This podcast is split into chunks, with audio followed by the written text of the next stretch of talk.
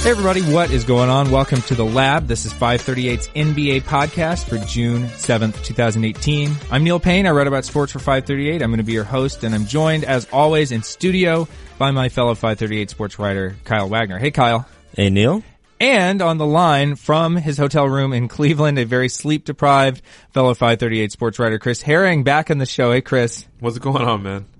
Good to have you back, man. Uh, I know you've been traveling uh, and, and uh, actually covering these games from uh, in the arena, uh, but uh, yeah, it's it's good to to have someone who is there actually on the pod these days. You know what I'll say really quick about that? I and I was having this conversation with a couple people. It's it's bizarre to me how um, the reputation that Oracle has for how loud it is compared to Cleveland, because I've always felt like Cleveland is louder in person than Oracle is. Um, so just talking about the in person versus TV stuff. Um, and last night that was true as well. I, I, get a little bit annoyed with the underdog mentality, although I guess it's appropriate this year. But uh, that arena is so loud, and I kind of feel like obviously we've seen the Warriors struggle there, um, but it was just a really fun atmosphere there, and, and, obviously just not enough to pull it out. Yeah, Chris, you should have. Oh, go ahead, Kyle. I was just like a lot of that. I feel like comes from like at a city level, where like in the past, like there's been some talk, you know, turnover in fan base, whatever. Where you know the old Oracle Arena was like really loud, and I wonder how much of that, like just because everything's leveled off on TV, where the levels are always about the same for the yeah. crowd, it just it that's just like kind of uh, legacy kind of reputation at this point. I mean, maybe. I mean, if we're just talking about you know reason to cheer, obviously the Warriors for sure, but there's always been like this hope and this expectancy with Cleveland's crowd, uh, and obviously they've won a title now, so it's not quite the same. But um, I, don't know. There's just something about it, and I, I tweeted this yesterday before the game. Um, something that I'll miss if he does leave. Hearing that crowd cheer for LeBron James when he's announced in the starting lineup is like something totally different that you just don't hear. I was here for the, the game where he was, you know, reintroduced his first game back in Cleveland uh, because they they happen to be playing the Knicks that night, and it, it's just it's it's just so cool to see that. I mean, you don't have very many things like that in sports. Uh, I mean, I guess we had Derrick Rose with the Bulls, but you know, obviously it's on a completely different level, especially when you take into account that this is a guy that left the team and then came back and won them a title or helped them win a title. So anyway, neither here nor there, but uh, but that's one of the things I, I really take from being here in person is just how great this crowd is uh, in, in, terms of encouraging this team. And I, I would assume even for Game Four, you know, they needed Game Three, but I assume that even for Game Four, they'll be really loud. Well, Chris, yeah, on the off chance that uh, they do actually win and, and at least extend it so it goes back to Golden State, you should get one of those um, iPhone apps that measures the decibel levels and kind of do a, a little comparison test between the two. But maybe that won't, maybe you won't get the chance uh, if certainly if the Warriors sweep. And that's what we're going to talk about in today's episode. We're going to break down the Warriors Game Three win, ask whether they can pull off one of the rarer things in the NBA, which is a sweep in the NBA finals. And plus, we're going to talk a little bit about who should win finals MVP, uh, because it's less clear now than it has been, uh, at any point in the series so far. So let's just jump right in on game three. Uh, the Cavs, they came out strong in the first half. It looked like we might have some kind of slim hope for a competitive series, but then Kevin Durant and the Warriors put an end to that. They won 110 to 102 in Cleveland behind KD's 43 points and 13 boards. And now the Cavs are in a 3-0 hole, which is a deficit from which no NBA team has ever recovered. Guys, how did the Warriors win in this situation where we've seen so many opponents uh, not be able to beat the Cavs, you know, even if they were to take a lead on them or look like they can beat them when they're at their own home court. When it flips around and plays in Cleveland, it seems like the Cavs are able to summon a new energy level and they did that a little bit, but it ultimately wasn't enough. What was the, what was the secret for the Warriors to resist that? I mean, we just went over it, right? The Kevin Durant. The went. Kevin Durant factor. That's that's all it kind of was. What was it? Seven for ten for twenty four points in the first half, I think. And he didn't really slow down. And those that first half, the close to the first half was was important because the Cavs had run out to that early lead. The the Warriors had you know come back into it, tied the game. Then the the Cavs opened it back up, and around halftime it looked okay. So they might go in up twelve, up thirteen, up fifteen, something like that. And then Kevin Durant just started hitting shots down the stretch, and all of a sudden, um, I don't have it in front of me, but I think they went in up six, and that's just a much uh, that's yeah, he had that buzzer beater going into the into the half, which uh, sort of took the wind out of the sails for Cleveland. Just right away. Yeah, kind of like Steph Curry at the end of game at the end of game one. So Kevin Durant just keeping them uh, kind of within arm's distance, where this Cavs team, like especially at, in Cleveland, can can get out to those leads and just run away from you. To where even if they do fade down the stretch, even if they do, you know, have weaker lineups that they have to play when LeBron, you know, is resting either on the court or off, uh, it's it's hard to just climb all the way back in. No, Kevin Durant kept them within, you know, hailing distance. Yeah, I mean it's it's this is the difference, and I mean it's it's funny because as, as sports writers and as analysts, we're gonna look at you know what provides the difference and what makes the difference here, but I mean it's pretty cut and dry in a game like this. And obviously, I just wrote a story about it that, uh, and we saw it last year as well. Obviously, he was the MVP of the series. Um, Durant is more than enough to kind of explain the gap here between these teams. Um, you know, in, in our Slack channel last night, one of our editors, Chad, obviously was asking like you know, the Cavs aren't that bad, clearly, right? If they can hang this close with Golden State. And I don't know that that's quite a fair measuring stick. I mean, on the one hand, it seems like it should be. On the other hand, we know that Golden State kind of doesn't play their hardest until they absolutely have to. You know, the fact that Golden State was playing without Iguodala and, and still looked rusty uh, yesterday, even though he played well in, in spurts and in moments. Um, but when you can play as poorly as Steph does, and you know, a day and a half ago, I mean, up until game time yesterday, we're talking about him being the MVP of the series, and he was having the worst game of his career. Uh, if he'd finished the game one of 14 the way he was, that would have been the worst shooting game of his career. He's never taken more than 10 shots and made fewer than two in his career. Uh, he'd missed 10 shots in a row. The, the longest drought he ever had in his career was 11. Uh, when you can do that and Clay can play, you know, as pedestrian as he was playing, and Draymond isn't giving you anything offensively either from a scoring standpoint. Uh, I mean, the fact that you can just kind of throw in a guy and, and get 43, like Kyle said, wasn't missing shots. Just was not missing shots yesterday. Um, and that they were just brutally attacking Cleveland, um, as Cleveland was kind of trying to come up and trap J.R. Smith looked so bad on defense last night, and they this is just a team that is going to take advantage of mistakes like that when you don't know what you're doing on defense, um, and and so this is a team that is smarter than Cleveland. Um, at least their top line guys are smarter than Cleveland's are uh, for the most part, and you know they have a just a literal assassin. It, it is such a shame that Kevin Durant won't accept the name Slim Reaper as a nickname because this guy, I mean, this guy just killed them last night and these were some difficult shots. He was getting some that were easy where he gets mismatched onto George Hill and stuff like that. But I mean, the one that he shot to really ice the game yesterday, are you kidding me? 33 feet out, um, on a switch. And I want to say that JR was the guy guarding him there too. JR just had a rough night last night, but I mean, um, that was the baffling thing with the with the George Hill matchup, especially where the the commentary was calling for, oh, just keep Kevin Durant off him, like keep George Hill on him, and it seemed to me like Kevin or Kevin Love was doing kind of a better job on a lot of those shots than than even Hill was. Uh, the the one where he's fading away into into the left uh, to the left wing. It was just he was draped all over Durant, but like Durant just was making all these shots. And the thing with Smith is. Uh, JR, like last season we were talking about, JR was serving as their defensive stopper, where he was drawing the assignment against the best defensive wing. They weren't switching on all these, um, on all these off ball screens, on ball screens. And JR was just like sticking guys through most of the playoffs. And, you know, it, that, you know, fell away in the Golden State series. But JR was, you know, a good kind of engaged defender last year in a way that he just isn't at all in this series. Yeah, he only contested five shots last night, and that's kind of been par for the course. You know, big minutes from him and not a whole lot of activity on the defensive end. I want to unpack though the, the, what you guys were talking about with the juxtaposition between Curry and KD. Uh, earlier in the series, the narrative was sort of that, well, this is finally Curry's turn to to maybe make a bid at Finals MVP. Uh, and and we had spent all of or most of the Houston series and some of the first couple games of this series talking about how KD was sort of this this anchor in some ways that was sort of weighing down the the the Warriors. As weird as that is to say, from playing this kind of free flowing uh, style that they seem to blossom uh, fully when they play. Uh, and last night we had a case of Curry playing, like you said, Chris, one of his worst games, three for 16 from the floor, one of 10 from three.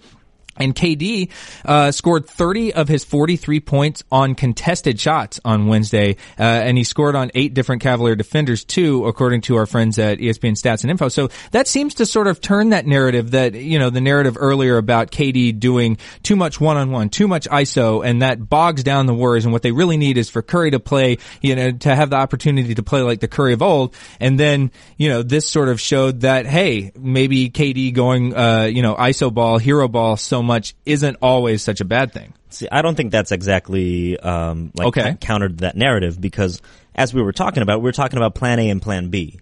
Where Plan A should be and usually is, we play through Curry, we play through our system, we uh, we move the ball, we have a lot of passes. It's it's kind of uh, you know the positionless basketball that you know we we know from Golden State, and when that's not working, we can throw the ball to KD, we can throw the ball to our ISO scorers and just run isolation and see what we can get out of there because we have one of the best, you know, players in the world to do that.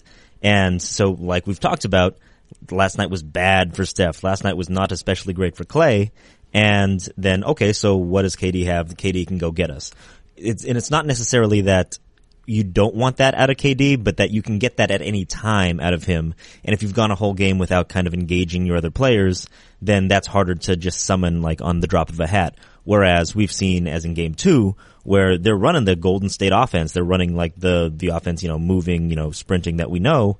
And KD can just fit right into that. He, he can have an efficient, like, quiet game for whatever, almost 30 points Yeah. and uh, and just be a really functional player. So it, it does it flows one way, not quite the same the other.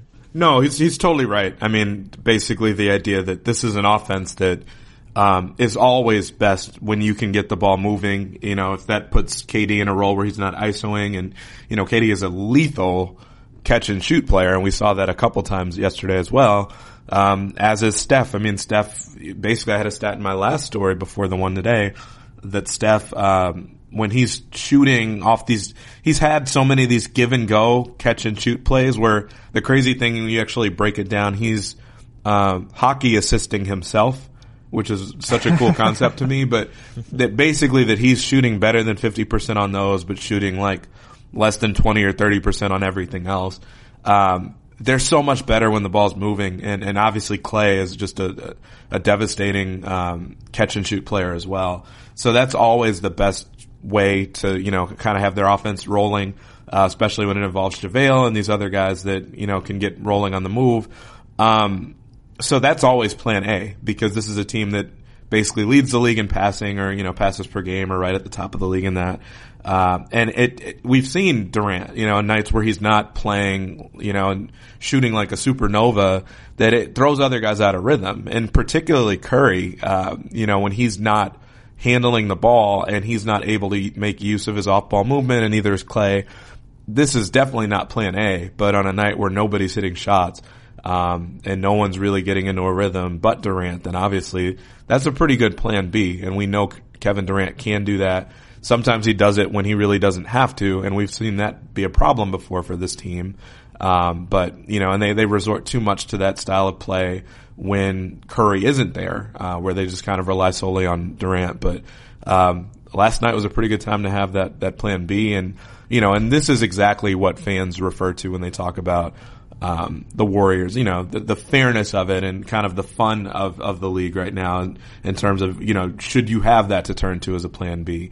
I don't think the Warriors did anything wrong because they drafted these guys, um, and Durant was a, a, free agent and there are all sorts of weird things that happened. You know, the cap increase, you know, Steph's injuries to make it so that he wasn't a max player the first time around obviously, but uh, but yeah, it, you know, I understand where people come from where they say this this makes it less fun that you know that they have this much talent on this team that they have this to fall back on when their offense fails.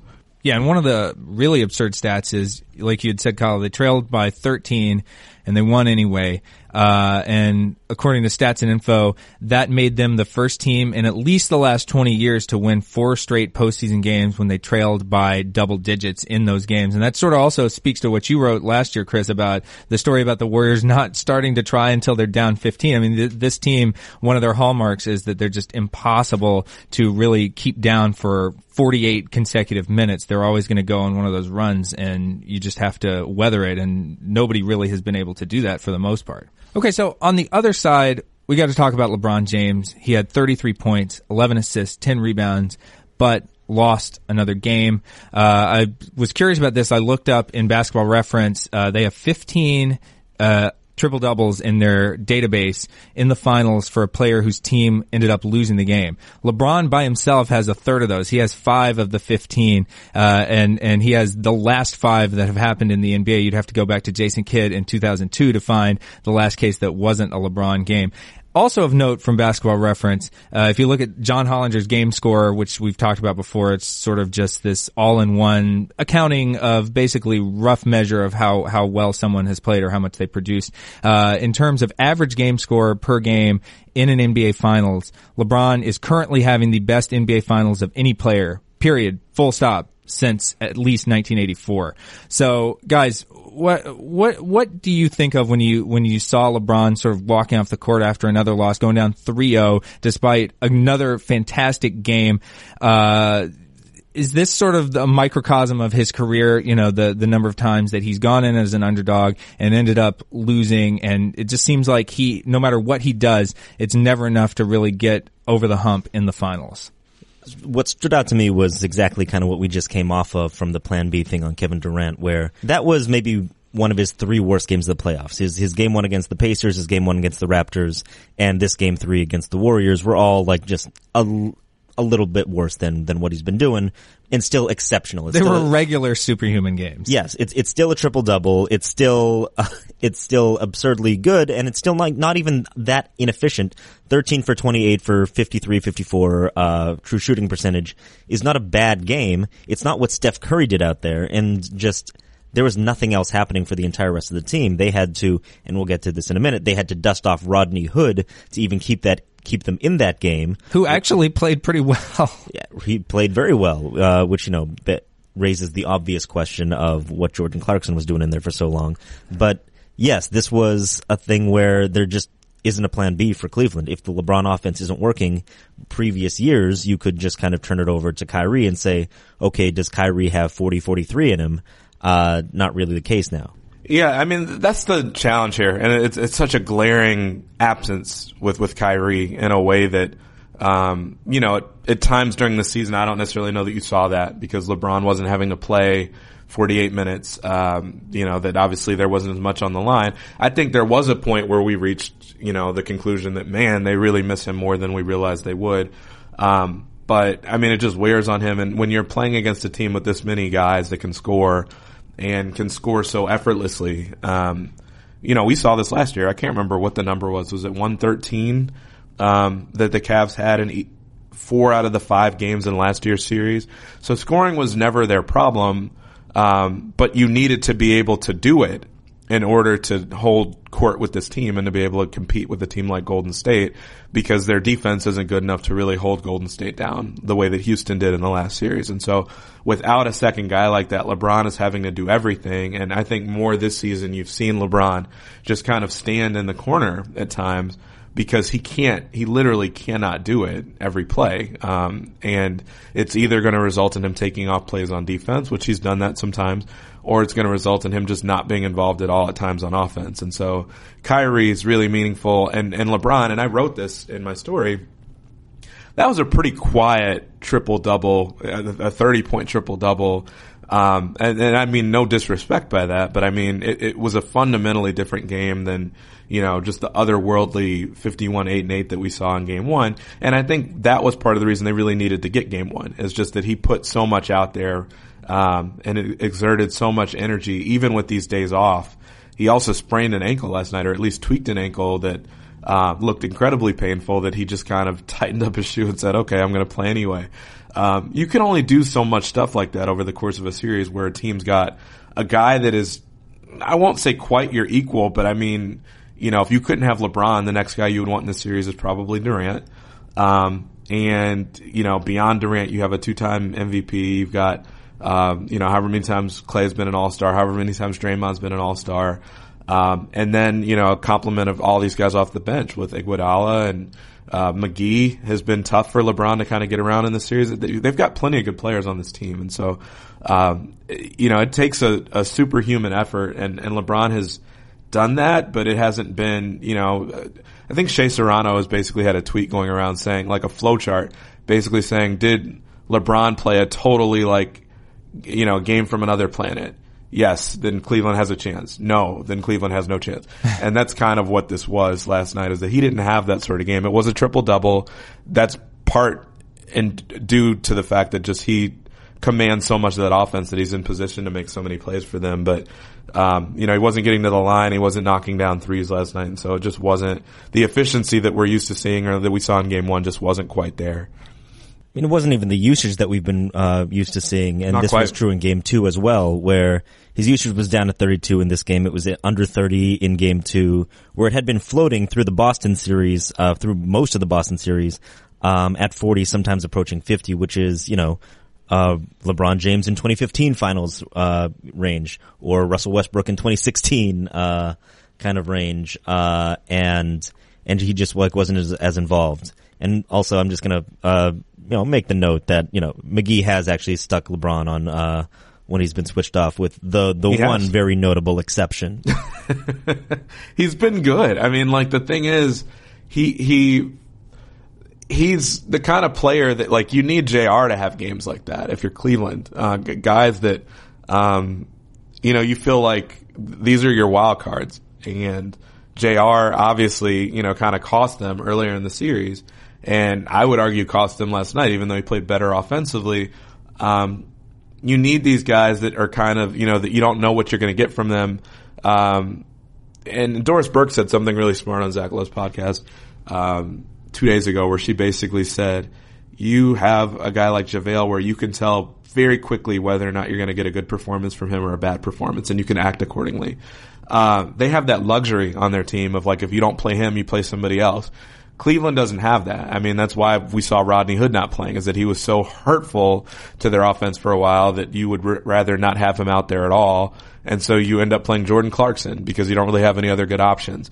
Um, Golden State has more options. And, you know, with Cleveland, if JR's not playing well, who do you really turn to? I mean, Korver would be the obvious answer, but he's not really great defensively in this series either. Uh, so you just don't have, you run out of you Can't get any separation either. Right. Oh, in this series, I mean, that's the thing. This is such an ISO heavy offense. You're relying so much on LeBron, and this is a team that doesn't have to leave LeBron.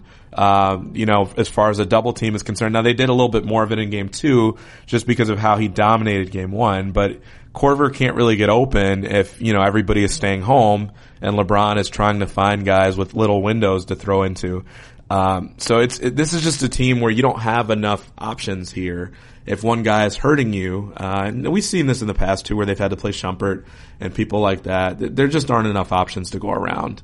Um, so, So I, this is a question that's been raised uh, kind of recently by the Ringer, where like James has had a preference for you know certain kinds of players to surround him. You know, rightly so, where he he understands that like his teams are at his are at their best when you know he's driving, he's kicking. It's, you know, you get the Korver type players, the Kevin Love type players, the Chris Bosh type players. You know, uh, uh, the player that Bosh eventually turned into, and that does leave you with kind of without a plan B when that's not really working anymore. And so just how much of this blame falls onto LeBron for being able to, or not being able for not being able to, you know, have rosters that, you know, are more robust with, you know, playmakers and, uh, other guys that can, you know, kind of create things when it's not all LeBron. Yeah, I mean that's a great point, and and we've seen that like a very particular construction of team tends to be the one that that LeBron ends up with, whether it's because he has.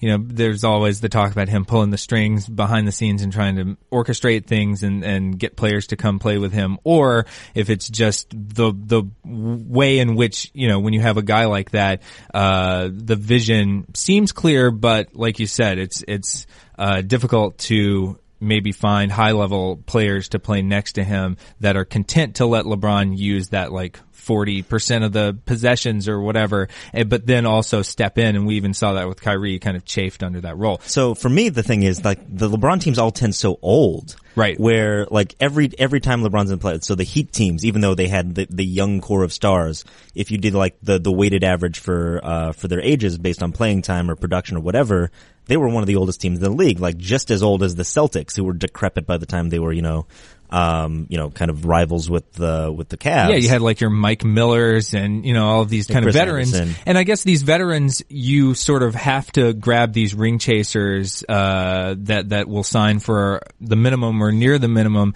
to fill out the rest of the roster because you've devoted so much of the salary cap to the big three model or, or what kind of you know whatever kind of top heavy model you want to call it. I guess right now they're just not getting as much. They don't have a big three anymore. They have kind of a big two, and Kevin Love is sort of up and down. And where does that leave you? You know, it's sort of a, a failed version of that big three model. So, so where I was going with that though is that they also haven't like come in the other end where, so a team that was built a lot like this team or, you know, ten, has a star a lot like LeBron, uh, is the Thunder where they have, you know, a lot of role players that fiddle around Russ. Russ, uh, just, it, everything kind of has to revolve around him, but they've built around defense and rebounding and not, not obviously, obviously not around shooting, uh, which is like the opposite decision. And, you know, they obviously don't have LeBron and they haven't had nearly as much success, but it seems like there are decisions to be made there where, yes, you have to, you have to find role players that can, you know, fit around your star, but the, the Cleveland decisions, the, the Miami decisions had, uh, not, not all the Miami decisions, cause, you know, Riley was, you know, involved in getting some, some other pieces around there, but a lot of the decisions around LeBron have revolved explicitly, exclusively around shooting, and the way, the places that you find shooting on the cheap tend to be older and, you know, not as useful in other areas of the game. Yeah, I mean it's it's a slightly weird team that Bron's got now at this point. I mean that was the great great thing about Kyrie is that um he I mean he's a great shooter in a way that most star level players that handle the ball that much just aren't. I mean Kyle's written about uh, guys that take a lot of pull up threes. I mean Kyrie obviously could do that. Steph is rare in that sense too of guys that can you know are happy to take a shot off the dribble from that far away and that accurate. Where Kyrie, you know, I've written about the idea that he becomes more accurate the more dribbles he takes, which is you know totally backwards with the way you think about it. But um, George Hill, I've kind of described him the other day. He's almost like a three and D point guard, which you normally don't see that. Um, today's league is kind of built around all these point guards that go to the basket. He's kind of more old school in the sense that kind of more of like a, a BJ Armstrong. He'd probably be a great triangle point guard when you really think about these guys. You know, Phil Jackson wanting these point guards that could shoot and really aren't known for driving to the basket. Yeah, good Spurs point guard. I mean, that you know, the fact that he started there probably says a lot, and I forgot about that uh, because it, it was before I really started paying a close close attention to the league that Hill was in San Antonio. But, um, but yeah, the, the fact that they don't have, you know, and the idea that when you kind of compare LeBron's guys versus the Warriors, the Warriors, and, and like Kyle said, I mean, the closest thing you've really had to this group is the Thunder, where you had, and, and, you know, obviously you could talk about Harden, but even after that, you know, that you had three guys in Westbrook, Durant, and, you know, if you want to talk about Ibaka or other guys they had there, who could all really defend their position if, if and when they wanted to. Westbrook obviously kind of optional at times. But, um, the Warriors, all their guys can defend, uh, when it really comes down to it. With, with Cleveland, I'm not really sure you can always say that. I mean, Love is not nearly as bad as he's made out to be on defense. Um, but you've got him, then he can be a liability depending on where you're playing him and with whom. Um, LeBron, as we were saying before, kind of takes some possessions off, but he can be a very good defender when he sinks his teeth into somebody.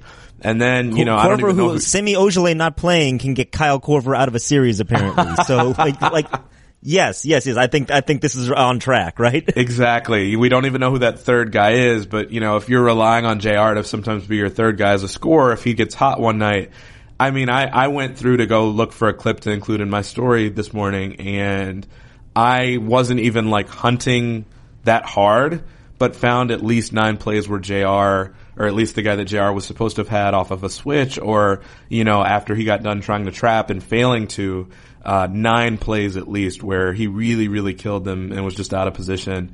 And, you know, there were a handful of one-on-one plays where he kind of got beat as well, where, you know, someone just made a tough shot over him, but just plays where, you know, a pass where there's nobody in position to stop a play at the basket because JR doesn't drop. And so, um, th- that's the challenge here is that there just aren't enough guys. And this is the issue that I saw with JR several times in New York is just there are so many guys that are one way players that you know what you're going to get out of them or what you should get out of them on one side, but on the other side it's just a, a total mystery box question mark sort of thing. And it's hard to win championships like that. And that's, that's what you get when you have a 29th ranked defense.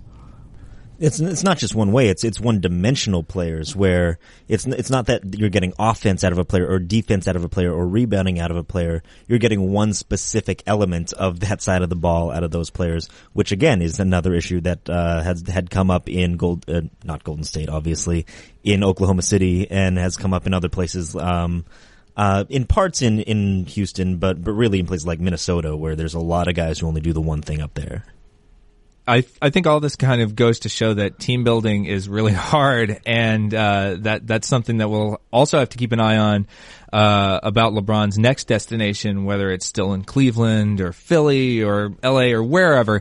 Um, you know, thinking about can he break that mold that that we've talked about him getting kind of stuck in, uh, and does he even want to? Uh, are, are kind of questions to think about uh, when we're talking about his free agency. But maybe that's putting the cart a little bit ahead of the co- uh, the horse. Oh, no, yeah, we'll get into that because you know the finals are over now. So like, well, I mean, yeah, show. I don't want to you know bury the Cavs too prematurely, um, but I do want to talk about MVP because having said all of that about LeBron, you know, it's uh, it's kind of funny that you guys are like, oh, you know, LeBron he wasn't as dominant, and, and you know he has a triple double in the finals uh, with with not a bad shooting percentage at all. Uh, so I think it's fair to say he's been the best individual player of these finals, right? I mean, if you had to pick a singular player and putting aside team records, putting aside, you know, how the rest of the team has done, LeBron's been the best player of the series, but obviously you probably can't give him the MVP, uh, especially if they get swept. That would be absurd. Jerry West is the only player from a losing team to win Finals MVP ever, and that was a seven-game series. Uh, this one is looking like it might be a sweep, or if it goes like last year, it would be a five-gamer. They gave Andre Iguodala the MVP in 2015, despite LeBron playing, you know, roughly as well, maybe not quite as well uh, as he's done this year, and he was clearly the best individual player that series. So, guys, who should win the MVP? Is there a case for LeBron as like a troll MVP? You know argument, or I don't know, who would you give it to if you had to give it right now? KD, I guess. I mean, of course you you could give it to LeBron. I don't. I mean, it'd be really hard to argue when you look at it statistically um, to say he's not deserving of you know having been the best player, the MVP of the series. But I think KD would probably get it because I mean, KD hasn't had one game where his numbers were so bad. I think Curry had that sort of game last night to where, you know, even in the law, the law of averages, when you just kind of average everything out, that, you know, it doesn't look like a great statistical performance, particularly compared to everybody else. LeBron's numbers would hold up fine. Uh, I just think it's more going to be the sweep aspect of it. I probably think that it would need to go six, honestly, for LeBron to win MVP. Otherwise, how's it really that different than last year? Durant is going to have pretty big numbers here, um, particularly if he has another big game in game four. Um, I'm not quite sure how anybody else other than KD would get it unless it's LeBron, and I think that would require going another game or two. Yeah, I mean, last night kind of made, made it really hard for Steph to win because uh, that kind of shooting performance is going to just kind of, kind of be hung around his neck for the rest of the series. And it tanked his numbers for the series. He's shooting below 40% for the series wow. now, which, you know, he wasn't going in, obviously. And so if you look at the full stat line, that one game is enough to sort of poison the whole, wow. the whole series stats. But so Neil and I had actually talked about this last podcast that kind of the dark horse, the stalking horse for this was Klay Thompson, where in the first two games, every time the the Cavs were kind of pulling away and kind of getting a little separation, uh, Thompson would just like punch them right back in. Even if his numbers weren't as good as the other Warriors, they were they were high leverage moments in a way that you could make the same case uh, as when Iguodala won for for you know I'm doing air quotes um, and rolling my eyes, guarding LeBron while LeBron averaged like 40 points or whatever. he held um, LeBron to, to 40 a game. Uh, he he actually did though, LeBron, which um it was was frightening at the time and deserving, but.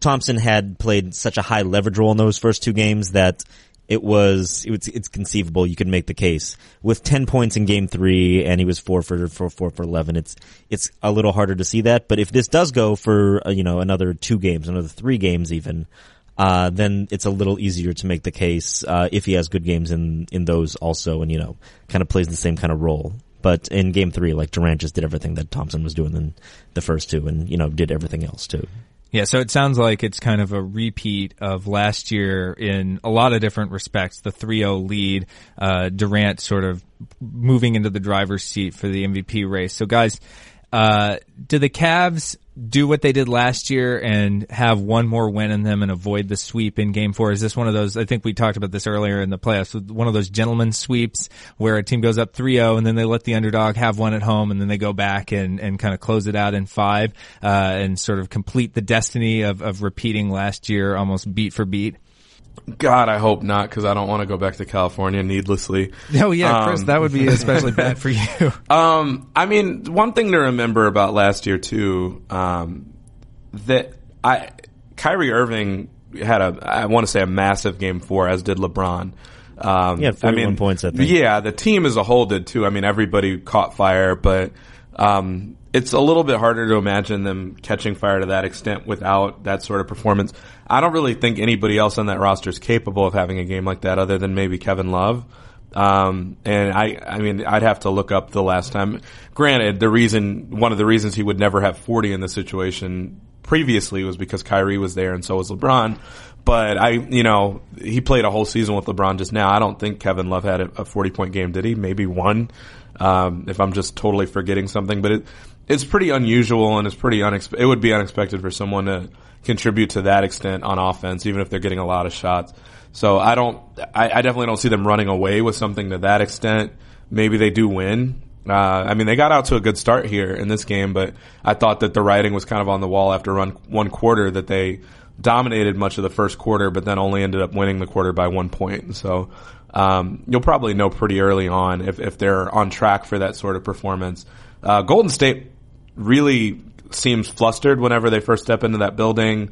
The turnovers, uh, you know, obviously we saw that, um, Draymond, you know, the, he, the refs are under his skin very early or vice versa. Who knows? Um, but you know, they they seem to kind of gain their composure pretty quickly after those first six or seven minutes of the game.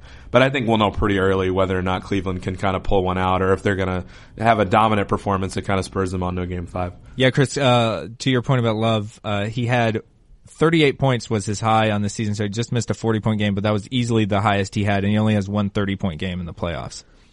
To be fair, though, he was looking very good early in this game and playing the kind of He was. the ball that like he re- he really couldn't play last year. Where for me, the defining moment of, of that series last season uh, was on the one end, uh, Love gets the ball in isolation, and you know it's it's time for for the third star on the Cavs to you know go get a bucket because you know Kyrie's exhausted, LeBron's exhausted, and he gets a switch. He gets they try to get the switch onto Kevin Durant, and Durant just swallows him, swats it, and like comes down to the other end and takes a totally you know guarded, you know, leaning uh, fadeaway shot and just sinks it. And I think at that point, it, it whatever game that was, it just separated it like to the point where it's like this probably isn't coming back.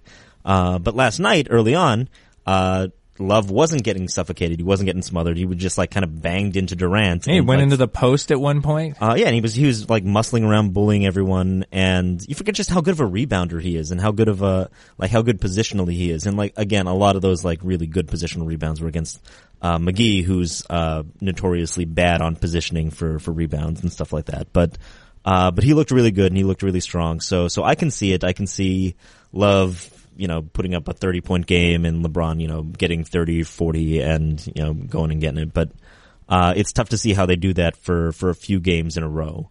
And, and that's what they would have to do to, to really, you know, pull this thing back into anything we're going to talk about as something other than a series that's already finished. Yeah, and and maybe some of it also would help at the other end of the floor if they didn't keep allowing those uh, Golden State bigs to just sp- go to the basket and be completely unguarded underneath the hoop like JaVale and uh, Jordan Bell had a few times. I mean, can Uh, we but- can we talk yeah. about that? Because I mean, so Yeah. I think that was something that a lot of us saw coming, and um, you know, basically last game, the Warriors took full advantage of that. Instead of having guys come up and set full screens, they they obviously were slipping the screens, and they were sending JaVale and guys like that to the basket before they'd come up and make contact with a guy like Kevin Love, because basically the the Cavs were cheating. They were coming all the way up and they they were making it known that they were going to switch no matter what, really whether they needed to or not. And so Steph, being the smart player he is, um, you know, they basically started the game. That's kind of how JaVale's gotten out to these good starts.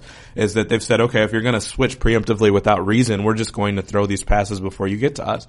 And so that's kind of what they were doing yesterday, and uh, that's kind of what they were doing in, in game two, and then yesterday in game three, what it seemed like they were doing is they were letting guys come all the way up. Uh, basically, the Cavs said, "Okay, we got to change this strategy. We have to trap a little bit." And Steph was basically almost letting them get there, and it was almost like the Charlie Brown thing where you pull the football back at the last second, and you you basically throw a pass right as the guys are getting there, and then you've got two guys that are out of position, and you know the way that we watch these guys have these constant downhill four on threes, three on twos. That's kind of what we were watching yesterday too. Is that you know we had several plays where JaVale dunked, but could have easily thrown the ball to Durant or another teammate down in the post. So, I mean, th- this is kind of just an issue where Golden State is always going to be one step ahead of Cleveland's defense, particularly when Cleveland doesn't really have good defenders to make these plays. Um, but also, it seems like they went in with a very specific game plan. We're going to trap, and Golden State kind of knew that something along those lines was probably going to happen, and we're just ready for it. Yeah, we talked about that a lot on the last episode where we were just like, they're just doing things that they haven't done all season and trying to, to install them right now where like the slip coverage just hasn't been there because they weren't switching on this stuff. The, the switch coverage in general hasn't been there. Uh, but the other thing with that is it's not just that this is like a cohesive defensive unit that hasn't been playing defense like this. Uh, the Cavs have had a preposterous amount of roster turnover. Preposterous uh, number yeah. of different lineups. Yes, so they they played 130 uh, lineups during the regular uh, during the playoffs alone. Uh, which you know Golden State's played more, but you know Golden State has a lot of garbage time to fill. And so for a team that like started the year with Jae Crowder, Dwyane Wade, and uh, Derrick Rose as you know key parts of its its defensive lineups, has has had Jose Calderon in there at times. It, it just installed Nance. It just brought Rodney Hood back into the thing. Uh, it's it's understandable how, especially if the plan isn't just stick to your man and like we're just gonna try to you know grit this thing out. If it's oh no no we're gonna we're gonna switch we're going to you know follow the slips we're gonna do everything. That is, it's not just that they're doing something new, which they haven't done before this series at all during the season, but it's that these lineups just aren't used to playing with each other the way that a lot of teams lineups, at, especially at this point in the year, would be. Yeah, Cavs have a lot of things to kind of work out if they're going to extend the series further. For what it's worth, our Carmelo model gives the Warriors a 99% chance of winning the championship now. So, uh, we're, we're, I have to say this, we're saying there's a chance, Cleveland. Okay, that'll do it for this week's show. We'll talk to you on Monday, uh, perhaps for the final time this season if the Warriors sweep on Friday. If not, we'll have a game five to look forward to. Either way, our podcast producers are Tony Chow and Katie Ferguson. Our podcast commissioner is Chad Matlin. Send us your questions and comments at podcast at 538.com. Whatever your favorite podcasting app is, we are also there, whether it's the listen tab of the ESPN app or on Apple Podcasts, where you can subscribe at itunes.com slash 538. Wherever you find the program, be sure to leave a review and a rating. It helps others discover the program. For Chris and Kyle, I'm Neil. Thanks for listening. Talk to you next time.